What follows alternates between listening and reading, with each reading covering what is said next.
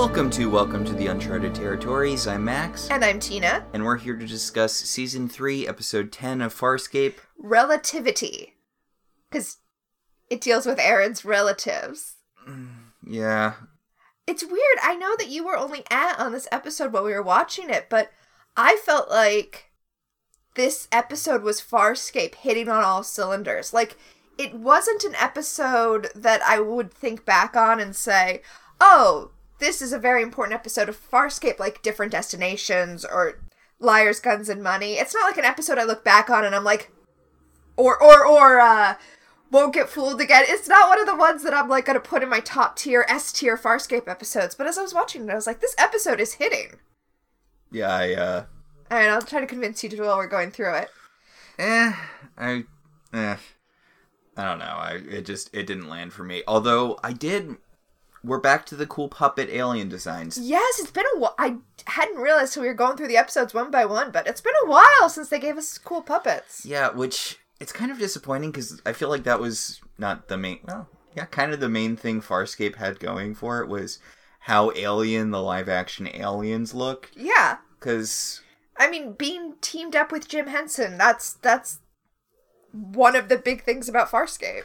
I'm not a Star Trek person, he said, having now seen quite a bit of Star Trek. But I'm not a Star Trek person, but I feel like one of the reasons Lower Decks is my favorite Star Trek uh, is because they can actually go all out on the alien designs as opposed to forehead ridges. Yeah. Well, and not just the designs, but and that episode from last season that Richard Kind was in Yeah. with the alien that duplicates whenever it feels uncomfortable.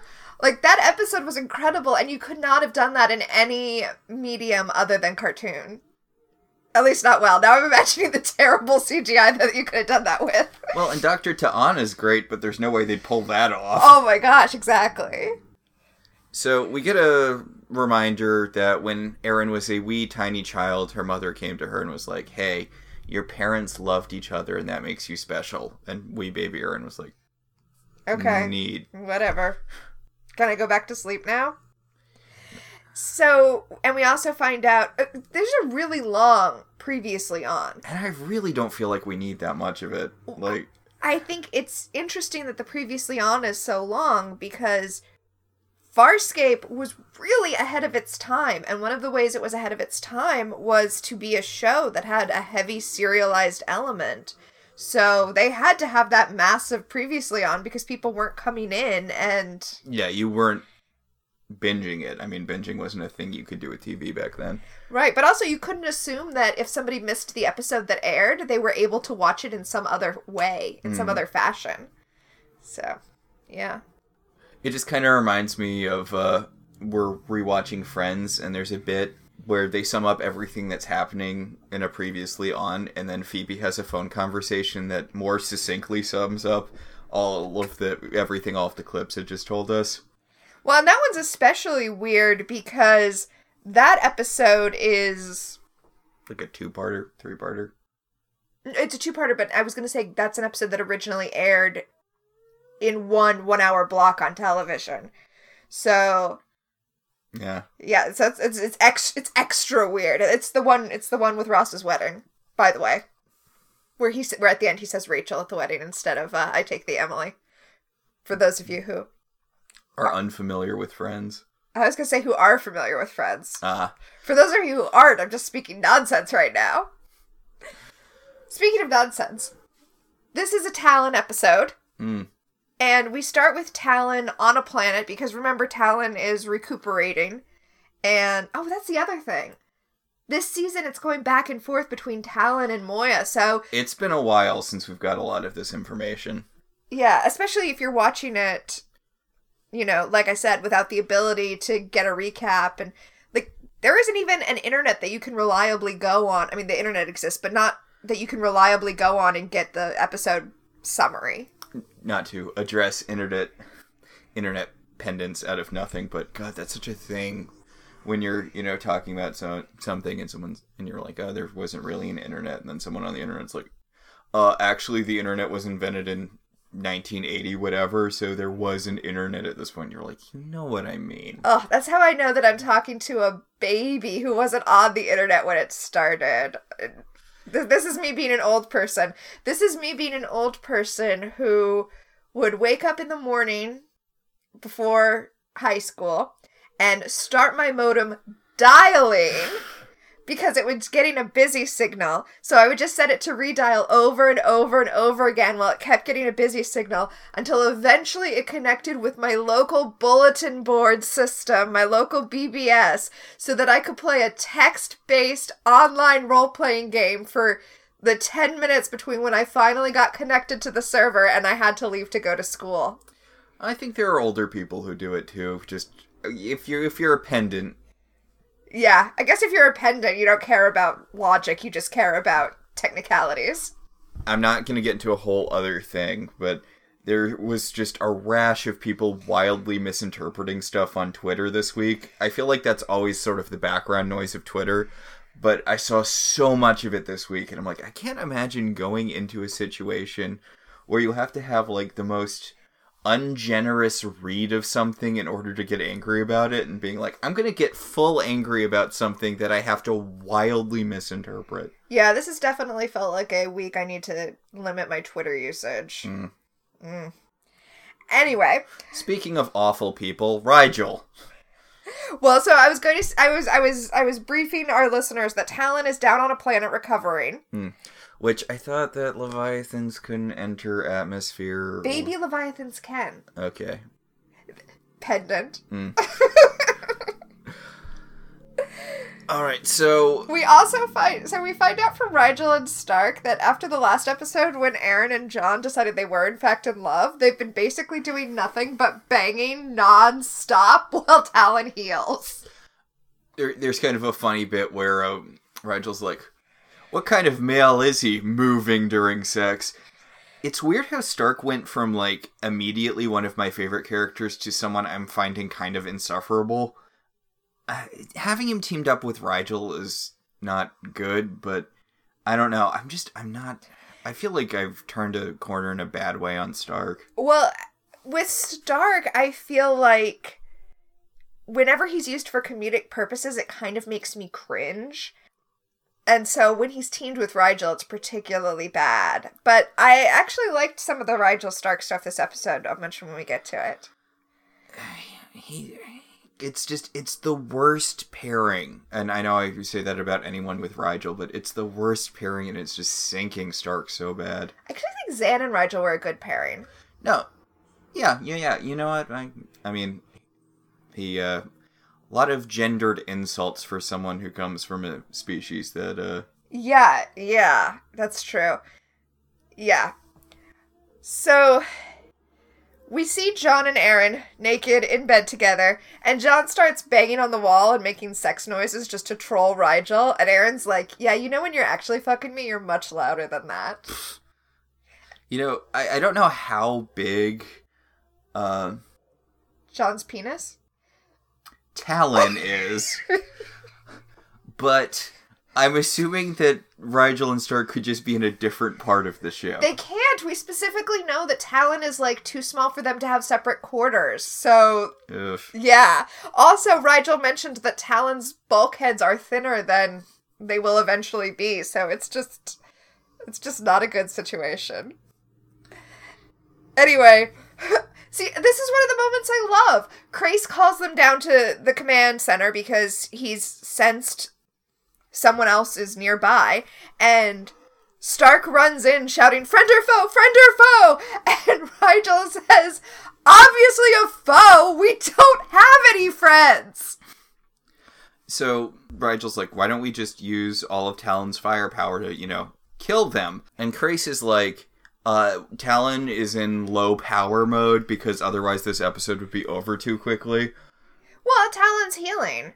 And also, in fairness to the construction of this episode, the thing that Talyn is so injured from is his first encounter with this vigilante squad, so. I'm just saying, when they were in the throat of that dugong or whatever, Budog. Budong, it had Talyn was aware enough to actively fuck with John all the time. Couldn't bring a little of that energy to this episode. Things would have been over like, you know, Maybe part of the reason they had to power him all the way down was because John and Aeryn have been plowing so hard. hey kid, your mom and stepdad are having sex inside of you.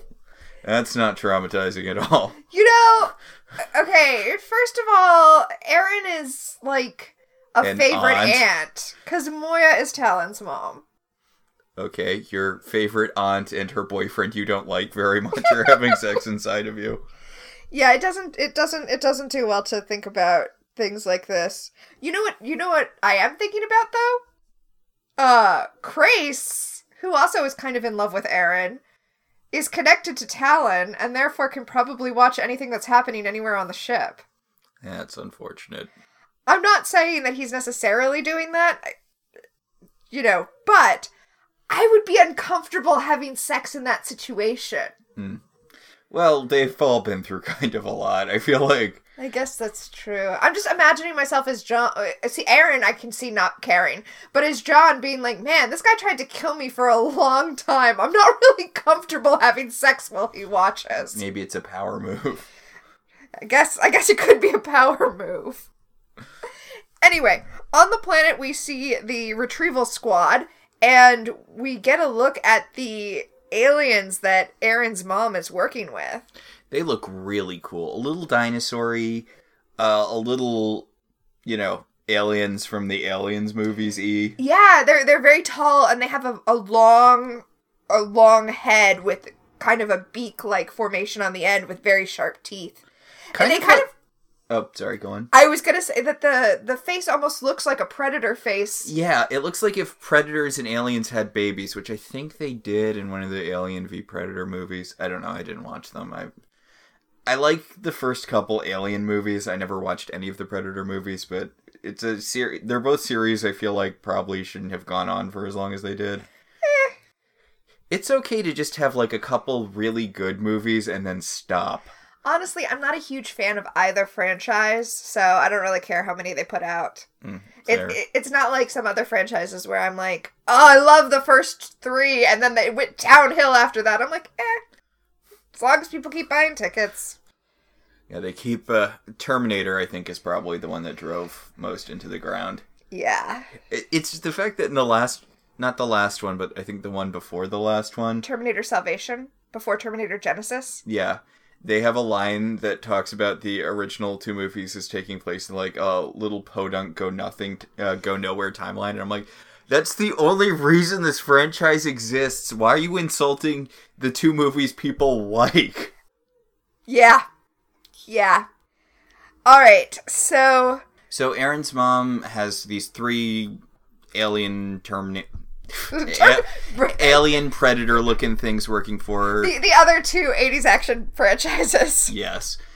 And uh, one of them is kind of injured, so she kills him, and she's like, "Now you two have more of the cut of the murder money we're going to get from murdering these people." We also learn later in this episode a, a very cool thing. These these particular mercenaries are in debt to the peacekeepers, and it's almost like gladiators who have to win a certain amount of fights. Oh, I was thinking a college debt thing. Jesus Christ. Yeah. Yeah, except that except that they eventually presumably can be freed. Uh, essentially, after they have nine successful missions, they get to leave, and this is their ninth mission. Dun Uh-oh. dun dun.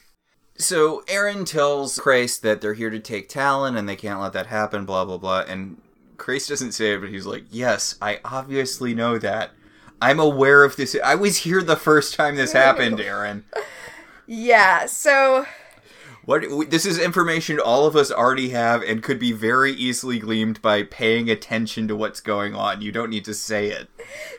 But they're trying to come up with a plan, and while they're trying to come up with a plan, Rygel has found the data chip that has the thing with Aeryn's mother coming to her as a child and being like, Hey, I'm your mother and I love you.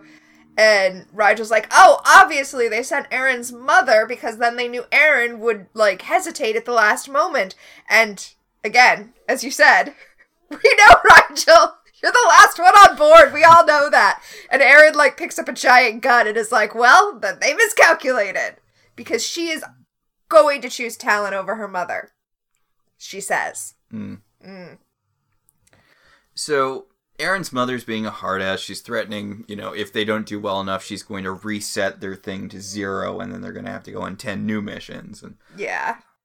it seems kind of like it's pointless to actually go through with the missions if you can just do that, though. Well, if they don't pull their weight and or if they don't achieve their objective. I mean, honestly, they know that Talyn is a main character.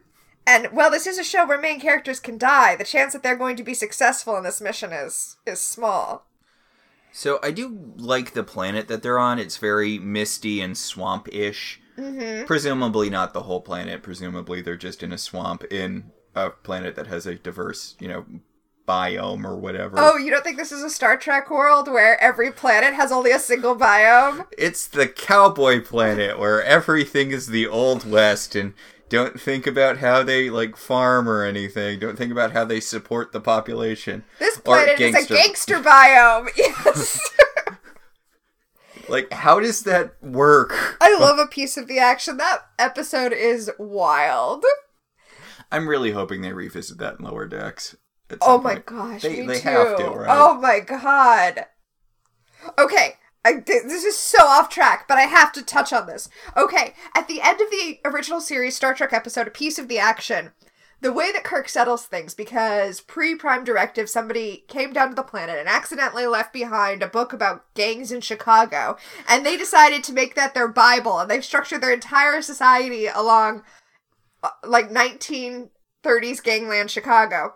And the episode finally ends with Kirk being like, you know what? Fuck it. Prime Directive's already been violated. Here's the deal. I'm the head gangster. I'm gonna come down and collect protection money, and you guys are just gonna follow Federation rules for how to be a civilization. The end. End up. And some ship somewhere might possibly be tasked with going to that planet periodically to collect Kirk's protection money. Oh my god, please let this be a lower decks episode that happens. I'm honest to God surprised that Next Gen never did an episode like revisiting that because that does not seem sustainable long term. No, no, or not honestly, at all. even short term. Oh my god. I mean, imagine Boimler's reaction to that. Oh, oh, please let this be a lower decks episode. Oh, and it can, you know what? Okay, now I'm just gonna go way out on a limb here. It can totally validate the disaster that is the Wrath of Khan movie. Yeah, that's right. Wrath of Khan is total trash.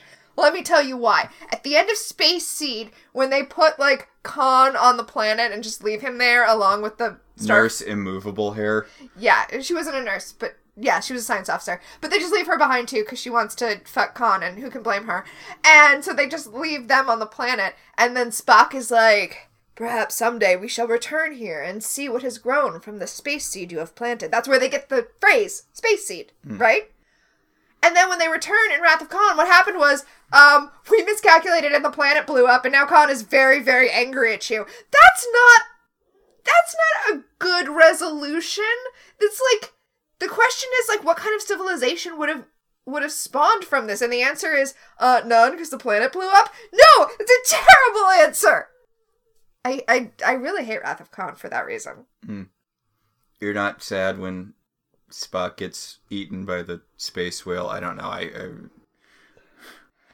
I am I am I I'm merging that with the uh Yeah, yeah, you are. You're you're you're, you're averaging two with four, and weirdly skipping over three. The search for Spock.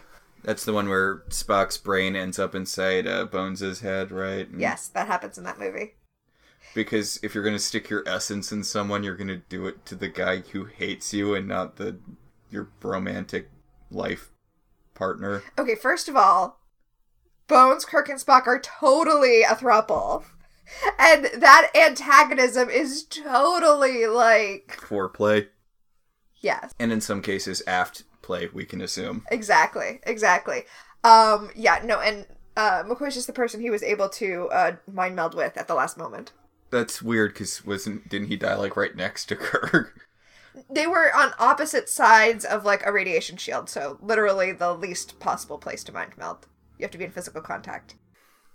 Anyway, Farscape. So we learned that basically everything on this planet stinks. You know what this planet is? What? It's the swamp from Princess Bride. Oh, you're right. It is. It really, really is. Huh. It, it even has these like weird geysers. Yeah, these weird geysers of like very foul smelling gas. And uh to to enhance the predator metaphor that's going to spring up later, uh John discovers uh Chekhov's incredibly foul smelling fruit. Yep. Yep. He's like, oof, remind me not to put that on my Cocoa Puffs. And Aaron is like, oh my god, please stop. I wonder how the translator microbes handled Cocoa Puffs. do do the peacekeepers have cereal? We've talked about so little of this episode because nothing goddamn happens in Well, it. okay, no, this episode there's it's it's a very atmospheric episode, so it is very light on plot. Hmm. Also, I assume that the translator microbes translate that for her as candy flavored rice treats that human children eat for breakfast. Okay, I kind of want to hear the show from Aeryn's perspective. That would be great. At least one episode would Okay, I be fun. kind of want to engage in this project of translating all of the stuff that John says. Okay, that's that. It's neither here nor there right now. No, that is that is a future project. Back on Talyn, Stark is like there are all these vines that are helping Talyn heal, and Stark is like cutting them all away so that they can take off the second that Talyn wakes up, the second that he reboots, hmm. because Stark is just really freaked out. Honestly, Stark is more freaked out here than he has been at other points, which is odd because This is not the most. You guys got eaten in the last episode you were in. I guess okay. I, I mean, Stark wasn't in the ship for that, but and honestly, he did get pretty freaked out about them getting eaten. So eh. I just I feel like the thing that should be freaking him out the most is Scorpius. Oh, but he thinks Scorpius is dead. Huh. I wonder if it was kind of like a thing where he was holding it together um and by it I mean like his PTSD brain. If he was like holding everything together with the whole Scorpius having tortured him thing, but now that Scorpius has been killed, he's kind of but now that he believes Killed. Scorpius has been killed, his brain is kind of unraveling. Like all that adrenaline has nowhere to go now. Shrug. Anyway, in the woods, Aeryn's mom and and Talyn's crew exchange blaster fire. Yeah. Aeryn gets her mom in her crosshairs, but she can't fire, and then a Oh, hey, look, it's exactly what they said would happen. Oh no, my emotions! Is that your Aeryn voice? No, Oh, what voice is that? I don't know. Peacekeeper voice. Okay. They have accents sometimes. Most of the time. Sometimes they have Australian accents because they're played by Australian actors. But yeah, they're everyone's going pew pew pew pew pew pew pew pew pew pew pew pew. Yes, and in in the course of of pew pews, uh, Crais gets injured. Wah wah. I don't get the Crais John subplot in this episode. I guess I should hold off until it actually happens, but John feels betrayed by Crais for some reason, and I'm like, do you not remember your entire history with Crais? Like, I'll, I'll I'll hold on until it comes up. But Aeryn gets separated from uh, John and Crais, and Crais is injured with John. Yes, John's not injured, just Crais. right. And Aeryn's mother finds her and grabs her and is like, Chokehold. Yeah. And Aeryn's like, wait, are you my mother? Are you Xhalax Sun? And Xhalax is like, Love makes you weak! Honestly, Yep, thank- real, real uh, Once Upon a Time Cora. flashbacks, Yeah. right? But no, okay, it is it is strange, right? After the scene that we saw, she's like, "Yeah, no, uh, that was that was nothing. I I don't feel emotion. I am a good peacekeeper." And over the course of the episode, between her and Aeryn fighting, it's going to be revealed that They made her kill uh, Talyn, the guy, not the ship. yeah, And it's a whole, oh, it's a parallel between, I'm saying this sarcastically, but it's it's neat storytelling. It's a parallel between her and Aeryn, her killing Aeryn's dad to prove her loyalty to, to the peacekeepers, and Aeryn killing that uh, engineer guy she was in love with to prove her loyalty to the peacekeepers. It's a nice bit of synergy. it is, it is, and how they kind of grew in different directions from that because it made Aeryn's mom more loyal to the peacekeepers, and it made Aeryn less loyal to the peacekeepers. You're saying this with such a tired voice, but it's like it's it's brilliant. It's good writing. It's just I, I don't feel like the episode carries it well. Yeah. So we get a moment with the mer- with the alien mercenaries alone, and they they do that Star Trek thing where they're like, "Yes, we definitely need to get credit for this mission, so we need to take down Talyn, and also there is another." Hmm. Uh, meaning that there's another target they're supposed to take down. Uh, it's Moya, right? Or, No, it's Crais. oh. That's that's Wouldn't that be the same? Like Talyn and. Eh, I mean, I guess. Well, I mean, as long as I guess we're gonna go a little bit all over the place in this episode, but this is what John feels betrayed about. John feels betrayed that Crais didn't tell them that the retrieval squad was specifically after him as well as Talyn, and it's like, John, he's a the peacekeepers want all of you for one reason or another. Like, you're Ugh. So Aeryn knocks her mom out, and then she has a like you know moment where she's just tracing her face and she's like seeing herself in her mom, and it's good casting. This woman looks like she could be Claudia Black's mom, yeah, she does. but the mom's like, "You're weak. You should have killed me while I was unconscious. You're pathetic. You've turned your back on everything the peacekeepers are about." And Aeryn's like, Yeah, Aeryn's like, I'm not a peacekeeper anymore. And it, like this is the basically the crux of their whole conversation is uh Xhalax, Xhalax Sun, Aeryn's mom, being like, You are a terrible peacekeeper and Aeryn being like, Yeah, I'm not a peacekeeper anymore. I "They fired me. Remember? Yeah. Like." fu- fuck them, fuck them and the ship they rode in on and her mom being like, No peacekeeper would say that and Aeryn being like What did we just establish? I got fired, what, years ago in universe? How much time has passed since the beginning of this show? I mean probably not more than a year. but, like, what are you talking about? Like, oh, you're betray your peace. They fired her Here's- quite a long time ago. Here's the thing, Aeryn. Farscape is Aeryn's journey, Yes. and like the like the show, and part of her journey is that the peacekeepers were the only home she had ever known, and now she has to figure out what who she is without that structure.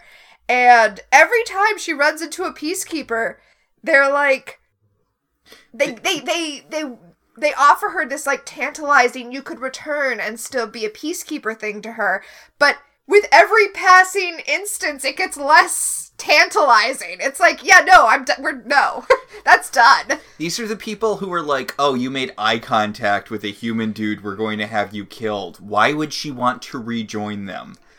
yeah but like compare this compare this with her mother telling her that she's a bad peacekeeper and almost thinking she could lure her back even though obviously she's marked for death already but Xhalax thinking she can lure Aeryn back to the peacekeepers. Compare that with when Crais put up the beacon back in uh till till the blood runs clear that was like, "Hey, special secret message just for Aeryn. You can come home if you want." I really didn't get the impression that Xhalax was offering her a way back in. So, not that Xhalax is offering her a way back in, but she says to her towards the end that she wanted to see if Aeryn was actually truly lost, and now she sees that she is. That implies that had she been fiercer, then she wouldn't have been completely lost. Although the way to prove she would have been fiercer would have been to kill Alex initially. Like, really, this is just Alex trying to find the thing that is most cruel to say to Aeryn, but failing because Aeryn is not a peacekeeper anymore. Uh, Xhalax talks about, she tells her that she's weak and pathetic for naming uh, Talyn after her dad, and that I suppose that when I die, you can name your prowler after me. Except you're too much of a wuss to kill me, you wussy wuss wuss. And Aeryn's like, oh my god, what are you, 12? Sorry, now I'm just imagining Aeryn, like, several years from now being like, hey, John, I just need to go take a ride. I'm just gonna hop into that fucking bitch and take a, and, and, and take a trip down to the Commerce Planet. Ugh. so, meanwhile, John is having sexy nurse time with Crais. Yeah. It's it's weird. He's talking about how his first girlfriend used to like it when he got hurt because she could take care of him or something. And then he's like, "Hey, Jules, is this making you horny?" And Crais is like. You know, people are hunting us right now. Like, maybe don't scream weird things to your girlfriend, your first girlfriend, who is an untold amount of distance away. Maybe don't have this weird sarcastic rant to someone who's not here very loudly while people are trying to kill us. Well, I like to think that John went on a date with that girlfriend to see Predator. Mm-hmm. Because while he's ranting about the girlfriend, he remembers that really, really foul smelling fruit and is like, ah, we should coat ourselves in this fruit so that those aliens, who by the way are very good trackers but tracked by scent, cannot find us. And Crais is like, this is disgusting. This is what happens when I have to deal with fucking humans. Kudos for not bringing back those weird tracking aliens from those two other episodes. When the blood runs clear, the ones I actually just mentioned. Yeah. Or, you know, from the episode I just mentioned. Yeah. Yeah. So back on the ship, Rygel's like, "Oh, can we just go? They're probably dead. I want to leave." And Stark's like, "No. This yeah. is the exact same thing we did last episode. No." And then Aeryn shows up with Xhalax, and She's like, and Rygel's like, "Oh, I knew that you'd make it, Aeryn. You're so strong and capable, not like the others." And Aeryn's like, "Really, Rygel? Like, I know you." We've been living together for like over a year at this point. You don't need to pull this weird kissing my ass BS. right, like we know who you are, Rygel. And yes, Aeryn shows up with her mother, and Xhalax is bound, but we see that she has like a super sharp thumbnail that she's using to cut the the Bindings. yeah the bindings, the vines that are binding her arms behind her back. Okay. I I don't like good for her for always having a plan, like super sharp fingernail in case you need it. Yeah. So on the planet, John is hallucinating Scorpius. Yeah, Scorpius shows up and he's like, "Hey John, I'm here to save your life like I always do." And John's like, "I didn't summon you." And Scorpius is like, "Well, your subconscious did. I live in your subconscious, and your subconscious wants me to not let you die. How We've been doing this for like 6 months, John." Yeah. So Brain Scorpius tells John that Crais is wanted by the Peacekeepers and that's why he's been working with them. How is this not information John already has? It is information he already has. This Scorpius lives in his subconscious.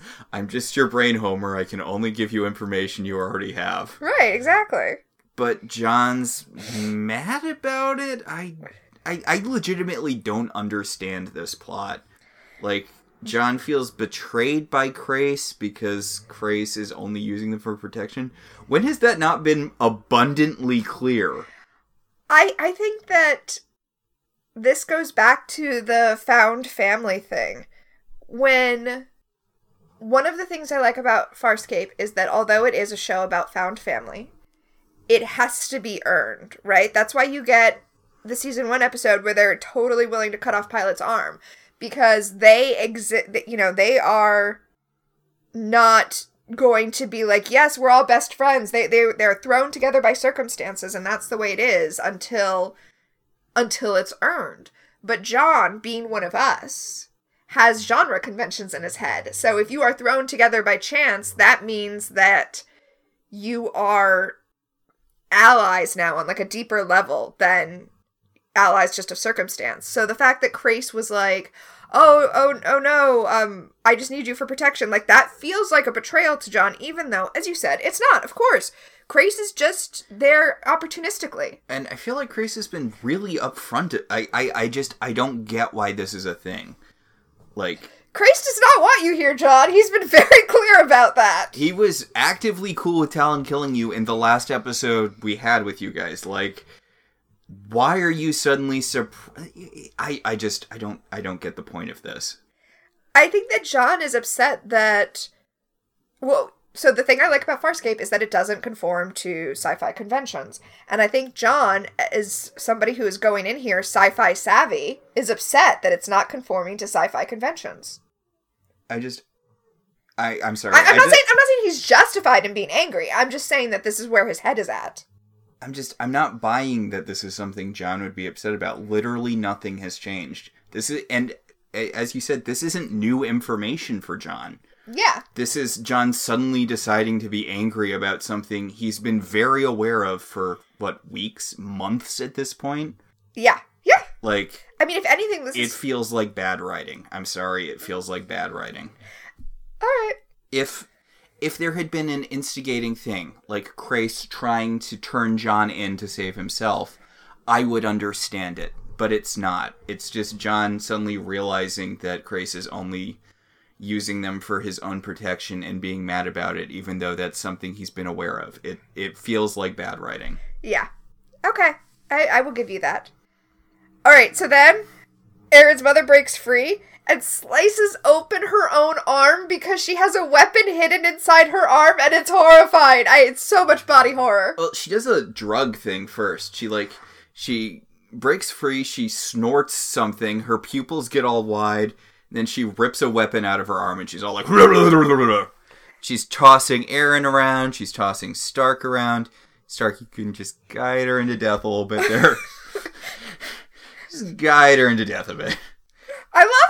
I love how you like overestimate the abilities of all of these people. You're like, you're like, back when we had Zhaan, you were like, can't you just reach out telepathically and like kill them with telepathic sex like you did that one guy, even though that was very difficult for her to do? Now you're like, Stark, just guide them into death, even though it's like a whole ceremony. Just guide her into death. Or take off your face thing and blind her. Yeah. Blind her into death. Just blind her and then shove her into a reactor or airlock or whatever. Yeah. Janeway her up. So she Oh, she's and she stabs Rygel. she stabs Rygel. She stabs Rygel and she knocks Aeryn unconscious and um Laura Roslin her up from Battlestar Galactica. President Roslin, she loved throwing people out of airlocks. Although throwing her out an airlock now wouldn't do anything because they're on a planet. Just kind of like kicking someone out of a very slow moving van. No, it's like kicking someone out of a parked van. It's not great for them, but you know. So now it's it's it's uh, Aeryn's mom ship. Aeryn's mom is in control now. yes. And now we get a scene with Stark and Rygel that I actually really like, where Stark is like trying to tend to Rygel and like is feeling real emotions about it, and Rygel's like Rygel's like, help me and Stark Pulls some of the vines off the wall because they're healing vines. So mm-hmm. which is good because I feel like I mean I just I was just teasing you about feeling like Stark is a, a one trick pony, but if you're on the verge of death and you look up at Stark and say help me, I he's feel gonna guide you right into death. right. it's the logical place to go there, right? I mean, Good on Stark for not guiding him into death.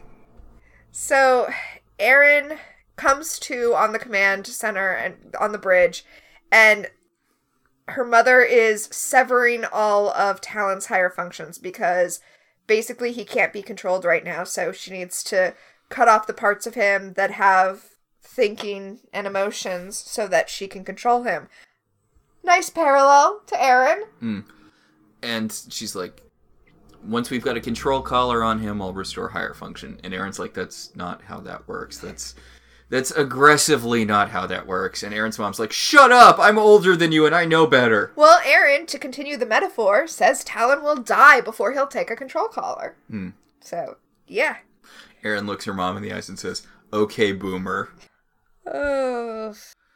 Okay, so back on the planet, John's angry. It's it's more of the John being angry at at at, at Crais for Well, I mean, I mean, it's the first part of John being angry at Crais. We talked about it before it happened. Yeah, we talked about it before it happened, but like none of this is new information. John's like the whole reason you merged yourself with Talyn was so that we'd protect you and it's like okay, that's just blatantly not true. That's definitely a part of it. The reason he merged with Talyn was because Talyn is one of the most powerful things in the universe and he wanted control of him. Well, okay. I mean, let's let's talk about what they're talking about here. Once Crais merged with Talyn, now they are a a set. Mhm. And John rightly says that they will do anything to protect Talyn, which means that now they have to do whatever it takes to protect Crais. And therefore, Crais allowed this connection to happen in order to get their protection. But, okay, first of all, Who wouldn't merge with Talyn? I mean, come on. And second of all, the the Moya crew wasn't really the all powerful, not to be messed with crew that they have come to be until the Shadow Depository thing, which didn't happen until after Crais merged with Talyn. It's it's all weird word salad bullshit. I don't I really don't get what they were going for here. Oh, well, I'd like to introduce the possibility that John isn't really mad at Crais. He's just looking for an excuse to kill him because he washes off the uh Not. Sorry, go ahead. he uh he washes the goo that's been hiding them from the aliens. He washes it off Crais so the aliens will find him. Yeah, not looking for an excuse to kill him. Looking for an excuse for Crais to think he's going to kill him. What? He, he he's not really trying to get Crais killed. That's all part of a, a bigger trick. To He- what to what end? He's using Crais as bait to lure in the aliens. Yeah. He needs Crais to think it's real. So maybe he was just grasping at something that would let Crais think, oh, John has turned on me. Okay, that's a solid point because we do know he is just trying to use Crais as bait to kill the aliens, Yeah. which he does ridiculously easily, although not yet. But like, I mean, I guess I guess it doesn't need to make sense if it's a false thing. Yeah. As I said when we were watching the episode, no, it needed to be fear sweat, which It is did! A, which is a Simpsons uh, reference. yeah, yes. Okay, so meanwhile, Aeryn and her mom are having another conversation about how Aeryn's never gonna be a real peacekeeper because her emotions make her weak. And she's like, No, my emotions make me strong. This is like the Dark Phoenix movie or that one bit in um that Laika movie with the Beetle Man and the uh Kubo and the two strings. Yes. Or Captain Marvel or a lot of different things have used the no emotions make me strong. Well, I mean, you pointed out that Aeryn and Xhalax had a similar situation. Mm-hmm. Um, that that their lives were parallel, but then they went in different directions with it.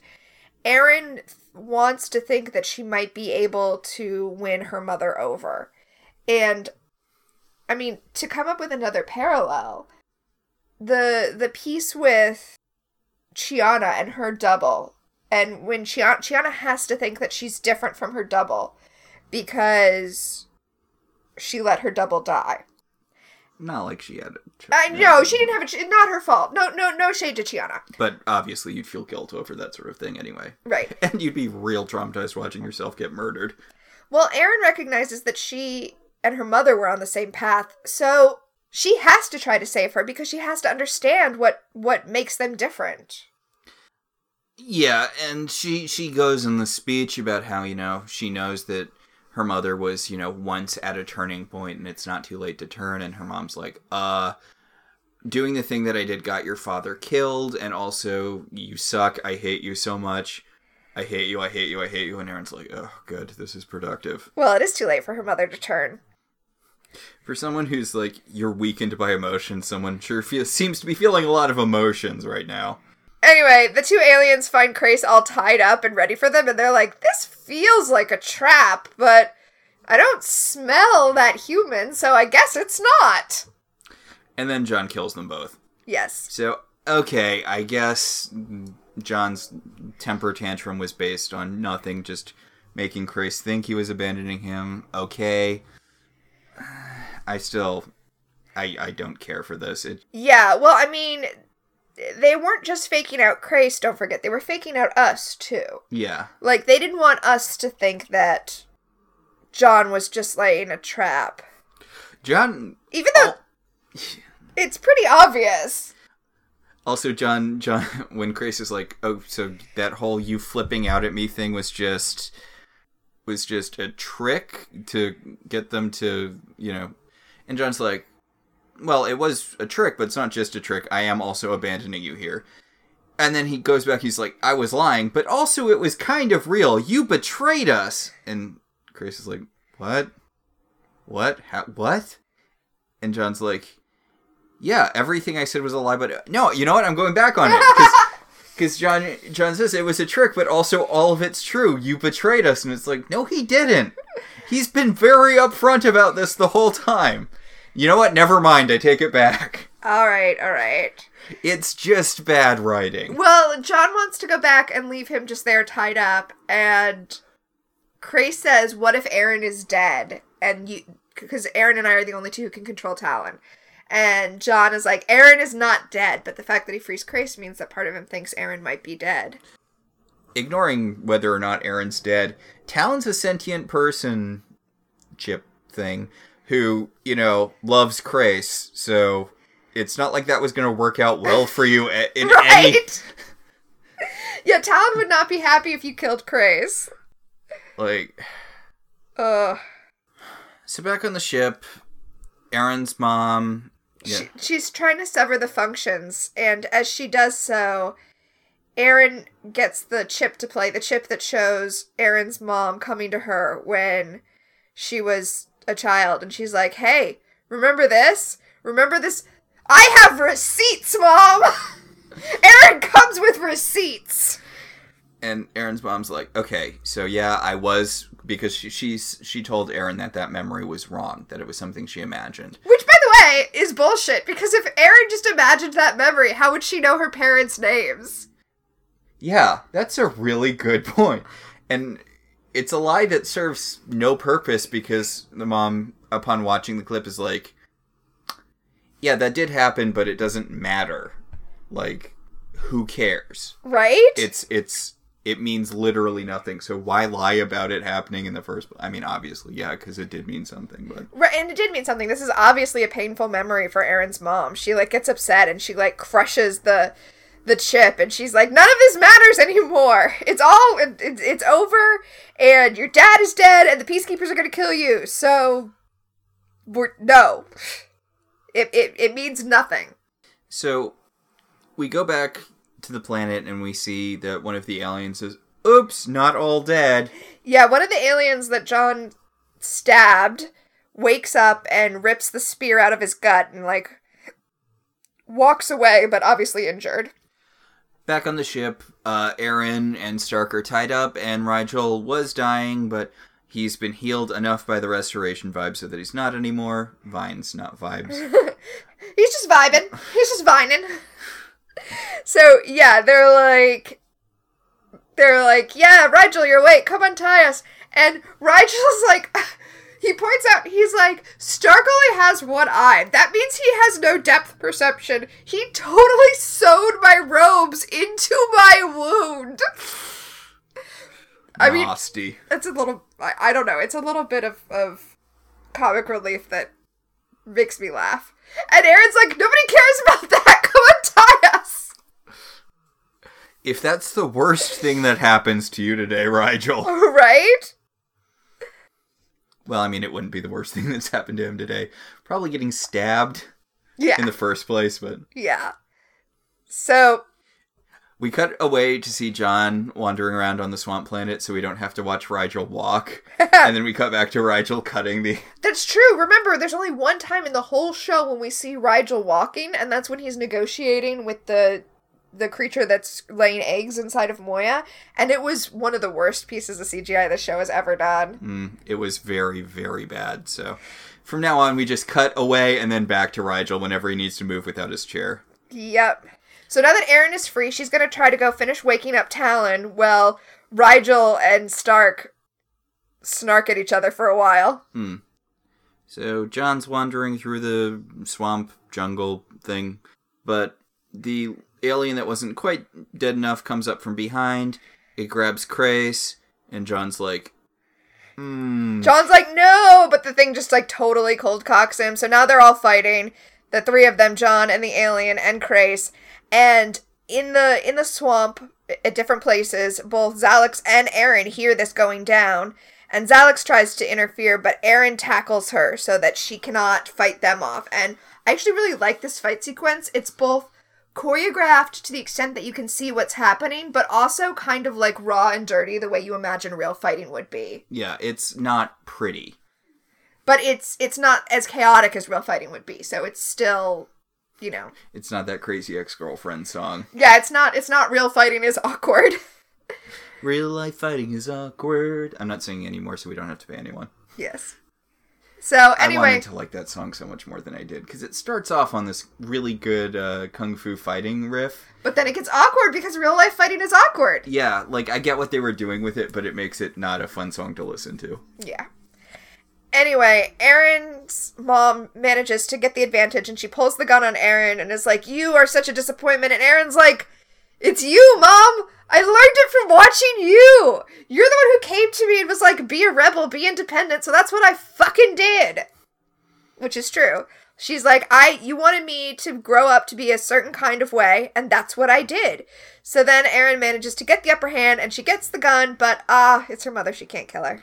Yeah, John tackles Xhalax and Aeryn gets the gun. And uh, Xhalax is like, You have to shoot me. Show me you're still a real peacekeeper. And John's like, Aeryn, don't shoot your mom. And Aeryn's like, I'm not going to shoot my mom, John. Well, she, I mean, she says if I don't kill her, she's gonna keep hunting us. And Xhalax is like, yeah, that's right. I'm never gonna stop. You, if you don't kill me now, I will never stop. And John's like, ah, fine, let one of us do it. And uh, and Xhalax is like, I knew it. I knew you were too weak to finish the job. You are no daughter of mine. And Aeryn's like, Oh no, I'm not the crazy lady's daughter who's trying to get me to kill her.